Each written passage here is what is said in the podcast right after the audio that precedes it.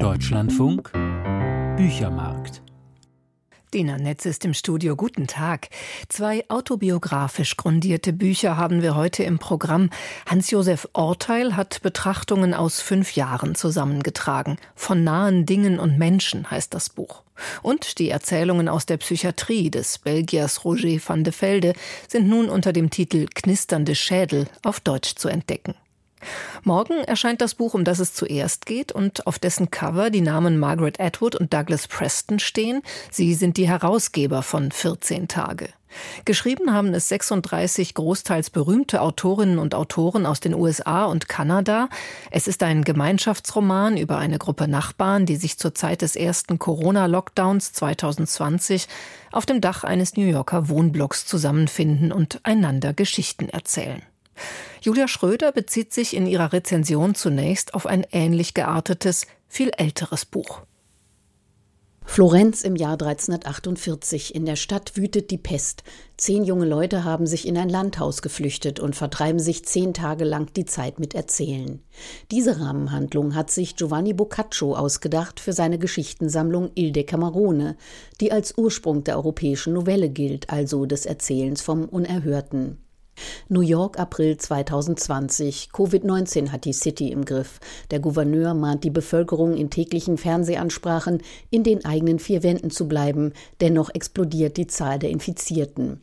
Die Corona-Toten werden mit Kühllastern abtransportiert. Und wieder verlässt, wer kann, die Stadt. Die Ich-Erzählerin der Rahmenhandlung des Buchs 14 Tage fasst es so zusammen. Wie Ratten von einem sinkenden Schiff waren die Reichen und Besserverdiener quiekend in die Hamptons, nach Connecticut, in die Berkshires, nach Cape Cod und Maine ausgeschwärmt. Egal wohin, Hauptsache raus aus New Covid City. Von den anderen, denen, die nicht einfach abhauen konnten, erzählt dieses Buch, beziehungsweise wird dieses Buch erzählt. Im Titel 14 Days 14 Tage bezieht es sich auf das Decamerone, das Zehntagewerk, aber im Unterschied zu Boccaccios Novellenreigen treffen sich in 14 Tagen nicht zehn Rich Kids in amönem Ambiente, sondern zusammengewürfelte Nachbarn auf dem Dach eines runtergekommenen Wohnblocks in der Lower East Side. Und das Buch hat nicht einen Urheber, sondern eine ganze Gruppe, nämlich 36 beteiligte Autorinnen und Autoren. Neben der Galionsfigur Margaret Atwood und Douglas Preston, der die einzelnen Geschichten in der schon für sich genommen überraschenden Rahmenhandlung untergebracht hat, ist die Vielfalt der gegenwärtigen US-amerikanischen und anglokanadischen Literatur repräsentiert. Jung und alt, straight und queer, schwarz-weiß, mit lateinamerikanischem, indigenem oder asiatischem familiärem Hintergrund. Vertreter der unterschiedlichsten Genres vom Thriller bis zum Kinderbuch. Tess Gerritsen ist ebenso dabei wie Celeste Ng, Tommy Orange und Diana Gabaldon, John Grisham, Dave Eggers, Erika Young und Meg Wolitzer, um einige zu nennen. Sie leihen ihre Stimmen den ebenso unterschiedlichen Hausbewohnern, die sich allabendlich zwischen dem 7 Uhr Applaus für Pflege- und Rettungskräfte und dem 8 Uhr Läuten von St. Patrick mit Getränken und mitgebrachten Sitzgelegenheiten auf dem Flachdach einfinden. Entnervt vom Eingesperrtsein, voller Angst vor der Infektion, in Sorge um ihre Lieben oder beschwert von Traumata und biografischen Tiefpunkten, müssen sie plötzlich klarkommen in unfreiwilliger Gemeinschaft. Von den meisten erfahren wir nur die Spitznamen, die der verschwundene Hausmeister ihnen verliehen hat. La Reina, Herrin der Ringe, Hello Kitty, Eurovision oder Blackbeard. Überliefert wird all dies von der neuen Hausmeisterin Jessie, der Ich-Erzählerin der Rahmenhandlung. Überraschend, unerhört im Sinn der klassischen Definition der Novelle sind diese Geschichten von wenigen harmloseren Texten abgesehen tatsächlich. Die Mitglieder der Dachgesellschaft verstören einander mit Rache und Mordtaten, rühren mit fremden und eigenen Schicksalen, erzählen vom Krieg, von 9-11, von übersinnlichen Fähigkeiten und, je weiter das Buch fortschreitet, zunehmend von Geisterbegegnungen, was, wie sich herausstellt, seinen Grund hat, der letztlich für die sinistre Pointe der Handlung sorgt. Zwangsläufig thematisiert ein Gemeinschaftswerk so vieler Literaten anthropologische Grundfragen des Erzählens, etwa die nach der poetischen Wahrheit, etwas profaner gesagt, die Frage, ob sich eine wahre Geschichte wirklich so ereignet haben muss. Auf ihrem Gesicht erschien ein kleines zynisches Lächeln. Sie hatte es nicht mal nötig, schuldbewusst zu schauen. Sie haben sich das alles ausgedacht, schloss ich. Nach einer kleinen Pause sagte Hello Kitty, noch immer mit dem harten Funkeln eines Lächelns in den Augen Ja, und? Das Buch wurde initiiert und gefördert von der Schriftstellervereinigung Authors Guild. Die im Vorwort genannten Motive sind aller Ehren wert. Es sei eine Hommage an die Vielfalt nordamerikanischer Schriftstellerinnen und Schriftsteller und eine Entgegnung auf die zunehmende Zersplitterung der Literaturlandschaft, heißt es dort. Es feiere die Macht von Geschichten, denn im Angesicht von Krieg, Gewalt und Terror oder einer Pandemie erzählen wir uns Geschichten, um Dinge zu klären und die unbegreifliche, beängstigende Welt zurückzudrängen. Geschichten zeigen uns, woher wir kommen und wohin unser Weg führt.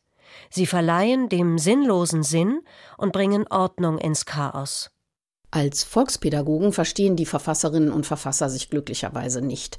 Sie folgen ihrer jeweiligen mehr oder weniger wilden Fantasie und dennoch wirken die Stories nicht willkürlich und gesucht, sondern erinnern an vieles, was bereits erzählt worden ist. Von Lust und Liebe, von Leiden und Tod, von Hoffnung und Verzweiflung. Aber eben noch nicht so. Erst im Anhang offenbart sich, wer was geschrieben und auch übersetzt hat. Es scheint, als spielten die Beteiligten befreit auf, ohne Rücksicht auf die Wiedererkennbarkeit ihres Stils weil die Figuren des Romans wie die von ihnen erzählten Geschichten den unterschiedlichsten Soziotopen entstammen, von den Wohnküchen aus Südamerika eingewanderter alleinerziehender Mütter in Kalifornien über Blockhäuser in den Wäldern Vermonts bis zu den urbanen und akademischen Milieus der Ostküste, ist 14 Tage mehr als eine Entgegnung auf die Zersplitterung der nordamerikanischen Literaturlandschaft.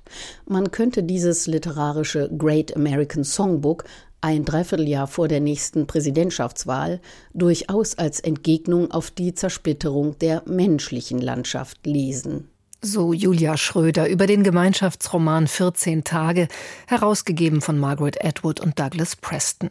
Die Übersetzerinnen und Übersetzer kann ich hier genauso wenig alle nennen wie die beitragenden Autorinnen und Autoren, aber so viel. Das Buch erscheint morgen bei DTV. Der Schriftsteller Hans-Josef Orteil, 1951 in Köln geboren, hat mehr als 70 Bücher veröffentlicht. Jetzt ist eins dazugekommen. Von nahen Dingen und Menschen heißt es und umfasst Texte aus den Jahren 2018 bis 2023. Es sind zum Teil Kolumnen, die bereits im Kölner Stadtanzeiger erschienen sind und auch andere Betrachtungen.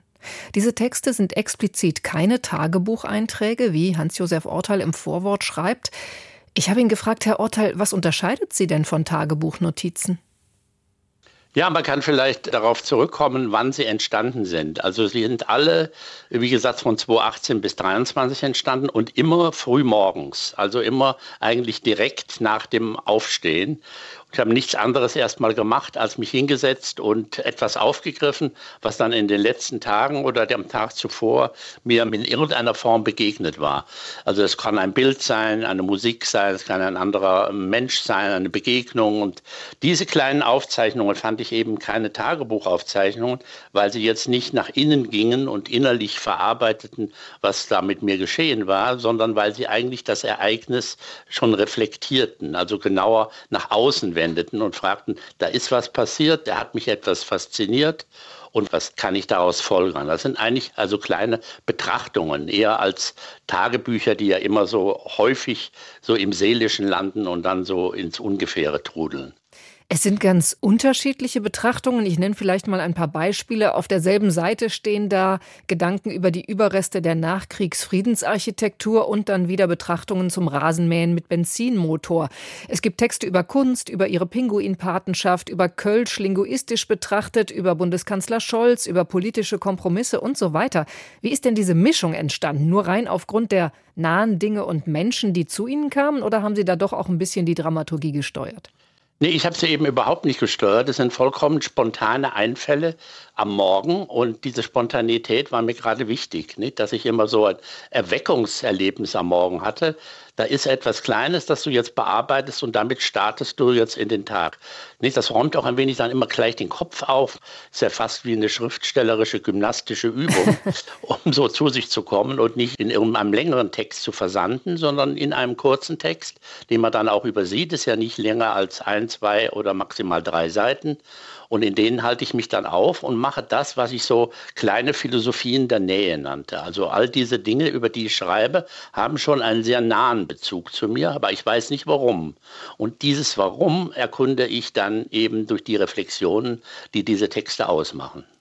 Die Zeit, in der Sie die vorliegenden Texte geschrieben haben, die war ja für alle Welt turbulent. Corona-Pandemie, Ukraine-Krieg, um nur die dramatischsten Ereignisse zu nennen. Hatten Sie mit diesen Texten auch im Sinn, irgendwie diese großen, vieles verändernden Themen zu reflektieren?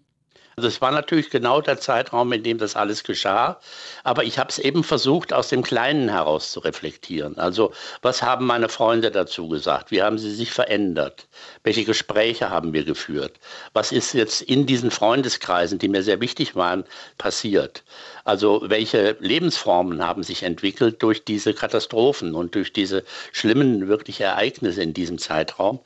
Das sind dann kleine Erzählungen und nicht jetzt so in die Welt geblasene große Erörterungen über den Sinn von diesem oder jenem. Das sind so kleine Momente, die dann aber auch weiterwirken können, wo man anknüpfen kann, eigene philosophische Gedanken entwickeln ja. kann, habe ich gefunden. Jetzt haben diese Texte Überschriften, aber es gibt keine Daten, keine Kapitel, also jetzt kein erkennbares Ordnungsprinzip. Gehörte das auch dazu, dass Sie die so miteinander auf einer Ebene ins Gespräch bringen wollten? Ja, genau. Also sie sind nicht noch einmal im Text jetzt datiert. Bei mir natürlich schon. In meinem Laptop sind sie datiert. Aber sie laufen jetzt einfach chronologisch ab, von 2018 bis 2023, ohne dass ich Einzeldaten verwende. Und das hatte den Sinn, so eine Art Streaming-Effekt herzustellen, sodass man da so langsam in so einen Sog gezogen wird. Das habe ich im Vorwort genannt. Das ist der Fluss der Zeit, nicht? In dem man so hineingeworfen wird. Und jetzt schwimmt man da so immer mit und immer leuchtet ein neues kleines Signal Signal aus diesen Gewässern auf und blinkt und man schaut hin, was ist da, was ist das und so weiter. Nicht? Also deswegen war es ganz wichtig, jetzt nicht so Daten und Uhrzeiten, sondern dem Leser das jetzt zu überlassen, diese Zeit wie so in einem großen Traum fast noch einmal zu erleben und sie selbst mit seinen eigenen Erlebnissen zu verbinden und dann auch von innen her zu datieren. Mir ist aufgefallen, Herr Orteil, dass Sie zuletzt mehrere Bücher persönlicher Art vorgelegt haben. Also Ombra, Roman einer Wiedergeburt von 21. Das war so eine Selbstbefragung nach einer schweren Operation. Kurz danach erschien in meinen Gärten und Wäldern mit Betrachtungen über eben diese oder Kunstmomente, wie ich sehen lernte. Im vergangenen Jahr dann darüber, wie Kunstwerke Sie beeinflusst haben. Und jetzt eben dieser Band. Ist das Zufall oder nimmt das Reflektieren über die eigenen Neigungen, Prägungen zu? Ja, ich hoffe, dass das nicht zu narzisstisch ist. Das glaube ich nämlich nicht. Ich glaube eigentlich, glaube ich auch nicht. dass ich mich eigentlich als wie eine Art Fall untersuche, also meine Wahrnehmungen so untersuche, dass ich es möglich mache, dass auch andere an ihnen partizipieren können und ihre eigenen Wahrnehmungen daran schulen. Aber es ist schon eigentlich immer so gewesen, dass ich das gesamte Schreiben doppelt betrachtet habe. Einerseits schreibe ich etwas auf und beobachte die Welt außen, andererseits reflektiere ich, inwiefern ich in dieser Art des Beobachtens Erachtens ein Fall bin. Also ich studiere mich selbst als ein Objekt und hoffe, dass ich dadurch von diesem bloß narzisstischen Schauen auf sich selbst äh, wegkomme und das nicht zu sehr betreibe. Dass das nicht narzisstisch wirkt, davon können Sie sich überzeugen im Band von nahen Dingen und Menschen von Hans-Josef Orteil. Dumont Verlag und im Studio Dumont in Köln findet am 20. Februar auch die Buchpremiere statt. Der belgische Autor Roger van der Velde, Jahrgang 1925, erlitt in jungen Jahren einen Magendurchbruch. Zwei Operationen und einen Verkehrsunfall später wurde ihm Palfium verschrieben, ein, wie sich herausstellte, stark süchtig machendes Schmerzmittel. Van der Velde fälschte Rezepte, wurde erwischt, kam ins Gefängnis und schließlich in eine psychiatrische Anstalt. Hier entstanden seine maßgeblichen literarischen Werke, auch sein erster, jetzt endlich auf Deutsch erschienener Erzählband Knisternde Schädel. Tobias Lehmkuhl stellt ihn vor. Es ist ein Trugschluss, dass in einer Psychiatrie von morgens bis abends der blanke Irrsinn herrscht. Schon der großzügige Einsatz von Beruhigungsmitteln steht dem entgegen. Vor allem aber ist nicht jeder Geisteskranke davon besessen, unentwegt seinem Wahnsinn Ausdruck zu verleihen, den ganzen Tag Napoleon spielen, sich die Kleider vom Leib reißen und das Mobiliar zertrümmern, wäre einfach zu anstrengend. Überhaupt macht man sich falsche Vorstellungen davon, was Geisteskrankheit überhaupt bedeutet, und dazu noch zu verschiedenen Zeiten ganz unterschiedliche Vorstellungen. Wer schmerzmittelabhängig ist wie der Schriftsteller Roger van de Velde, doch in der Lage, derart luzide Erzählungen zu schreiben wie nur wenige andere Schriftsteller des 20. Jahrhunderts, würde heutzutage das steht zumindest zu hoffen, nicht in eine geschlossene Anstalt gesperrt, Aber klar, der eine oder andere hat wirklich eine Schraube locker. Wie er da breitbeinig in der Türöffnung zum Treppenhaus stand, so groß und drohend, mit vorquellenden Augen und blutverschmierten Händen, erinnerte er mich an den geblendeten Ödipus in seinem Zorn. Beklommenes Schweigen legte sich wie ein nasses Laken über den Saal, und alle blickten mit angehaltenem Atem auf Jules Leroy, der den schlaffen Kadaver wie eine scheußliche Trophäe grinsend in die Höhe hielt. Es war der weiße Kater Puschkin, den wir alle ins Herz geschlossen hatten. Sein Schädel war zu breit zerquetscht. In den meisten der 20 kurzen Erzählungen, die knisternde Schädel versammelt, stehen nicht die spektakulären Verrücktheiten im Mittelpunkt. Der Kater Puschkin ist das einzige arme Tier, das in Van de Veldes Irrenanstalt dran glauben muss. Nein, es sind die feinen Risse im Gewebe, die den Autor interessieren, die kleinen Fenster in den Wahnsinn, die sich überraschend auftun. Denn vordergründig verhalten sich hier alle mehr oder weniger normal. Sie haben ihre Vergangenheit als brave Familienväter oder als Matrosen auf Ozeandampfern. Sie spielen gerne Schach und sind ganz ausgezeichnete Maler. Nur gab es irgendwann in ihrem Leben einen Bruch. Deswegen neigen Van de Veldes Mitpatienten, die eher Mitinsassen im sehr rigiden und ungerechten Psychiatriesystem der 60er Jahre in Belgien sind, keineswegs alle zu Gewalt. Im Gegenteil. Die meisten von ihnen sind friedliche Wunderlinge, die lediglich ihre Ticks pflegen. Daniel rauchte nur an drei, höchstens vier Tagen pro Monat, dann aber wie wild von morgens bis abends, sozusagen an einem Stück durch, und noch dazu die längsten Zigaretten, die mir je untergekommen sind. Mit dem Blättchen drehte er je drei Zigaretten aneinander und verstaute dann einen Teil des Vorrats sorgfältig in einer flachen, rot lackierten Pinseldose mit einem aufgemalten goldenen chinesischen Drachen, die er wie einen kostbaren Besitz immer bei sich trug. Roger van de Velde genügt ein kleines Detail, um eine Szene anschaulich zu machen oder eine Figur zu charakterisieren. Sei es die Zigarettenmarke, der Drache auf der Pinseldose, sei es, wie im Fall des Katzenmörders, der Vergleich mit dem geblendeten Ödipus.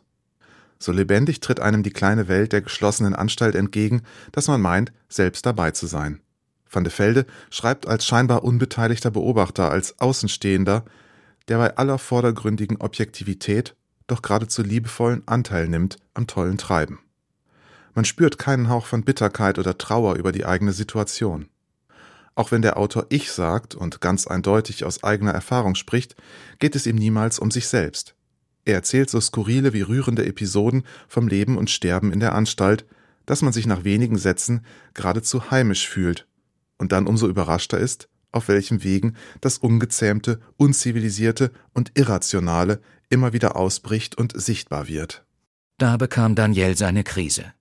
Er stieß den durchdringenden Schrei eines Rebhuhns aus, rannte auf seinen Stelzenbeinen durch den Saal und verschwand in dem kleinen Verschlag neben der Küche. Bevor der Aufseher eingreifen konnte, hatte er eine Viertelflasche Allzweckreiniger verschluckt. Mit Feuer im Darm und grünlichem Schaum vor dem Mund wurde er schleunigst ins Hospital überstellt. Zum Glück war nichts Schlimmes passiert. Leonard, der wegen der Prostata im selben Krankenhaus lag, schrieb schon nach einer Woche, dass Daniel sich rasch erhole und viele Apfelsinen esse, was ohne Zweifel ein gutes Zeichen war. Van de Veldes Erzählungen ähneln kleinen Vignetten. Sie haben etwas Zeitloses an sich.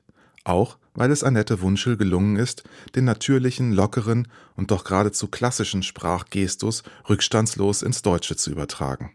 Dieses Buch sollte in keiner Anstaltsbibliothek, ja überhaupt in keiner Bibliothek fehlen meint Tobias Lehmkuhl. Er las Knisternde Schädel von Roger van de Velde. Annette Wunschel hat die Erzählungen aus dem Flämischen übersetzt und ein Nachwort verfasst. Der Band ist bei Surkamp erschienen. In der Lesezeit heute ab 20.30 Uhr spricht Jan Konewke über seinen neuen Roman Im Schatten zweier Sommer und liest natürlich auch daraus. Konewke verknüpft darin historische Ereignisse mit persönlichen Lebensschicksalen. In Forschung aktuell geht es gleich nach den Nachrichten unter anderem um hungernde Eisbären. Und das war's für heute vom Büchermarkt. Einen schönen Abend wünscht Dina Netz.